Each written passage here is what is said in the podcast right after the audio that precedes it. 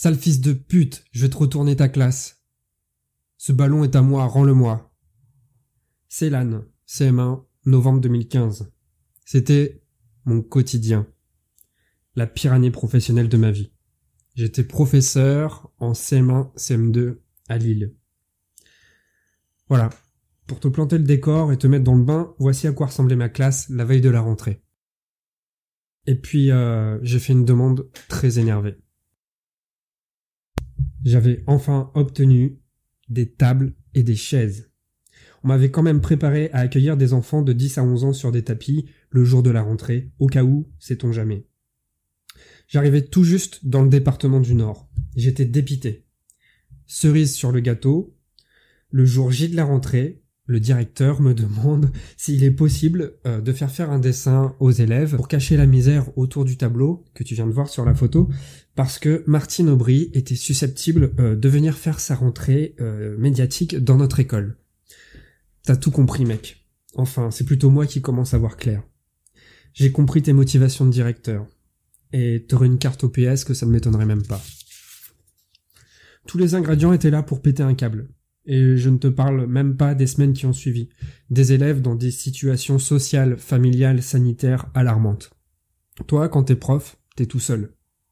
T'as juste des pauvres protocoles papier à remplir pour faire des signalements aux services sociaux, qui eux aussi font de leur mieux. Mais ton urgence n'est pas plus urgente qu'une autre au final.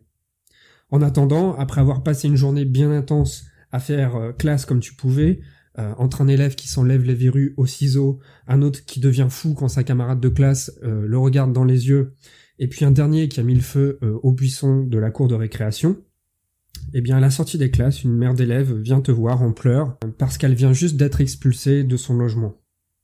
Elle est à la rue depuis quelques jours. Et son fils qui te donne du fil à retordre toute la journée ne sait plus où se mettre. Il est mort de honte. Je comprends un peu mieux sa détresse et pourquoi il ne vient plus avec ses affaires depuis quelques jours. Il est 18h30.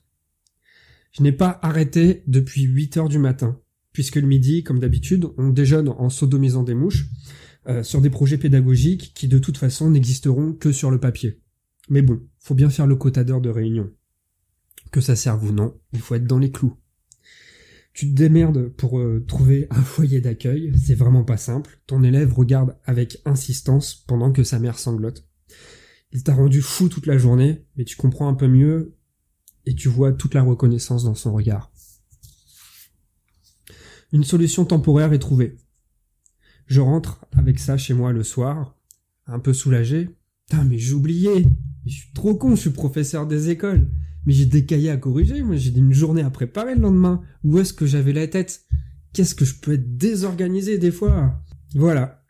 Tu vois, c'est pas le même niveau de danger qu'au collège et au lycée. Non, on m'a jamais planté un flingue sur la tente, mais je suis passé par des choses qui m'ont mis dans une situation irréconciliable avec l'institution.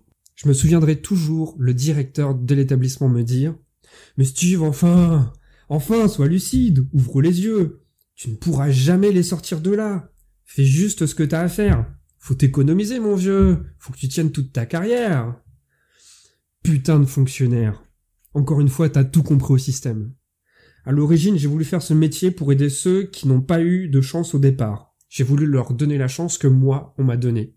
J'avais envie de les aider eux aussi à s'émanciper et à se tirer du bourbier dans lequel ils sont nés. Mais j'ai pas réussi. J'ai échoué. Et ça me fait encore pleurer quand j'en parle. Je me suis complètement senti désarmé, seul, et surtout pas à la hauteur. Pas de vague. Surtout pas de vague. Tout ce que nous vivions, mes collègues et moi, était discrètement mis en sourdine. Tous les dossiers de signalement de comportements violents restaient dans le bureau du directeur.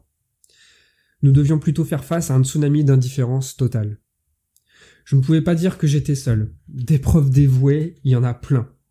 Ils m'ont aidé à tenir autant que possible. D'ailleurs, merci à vous les mecs. Si vous m'écoutez, si vous me voyez, merci. Les héros, c'est vous. Dans toutes les écoles que j'ai faites, j'étais surpris de voir à quel point ils arrivent à garder la foi. Pour moi, c'est terminé.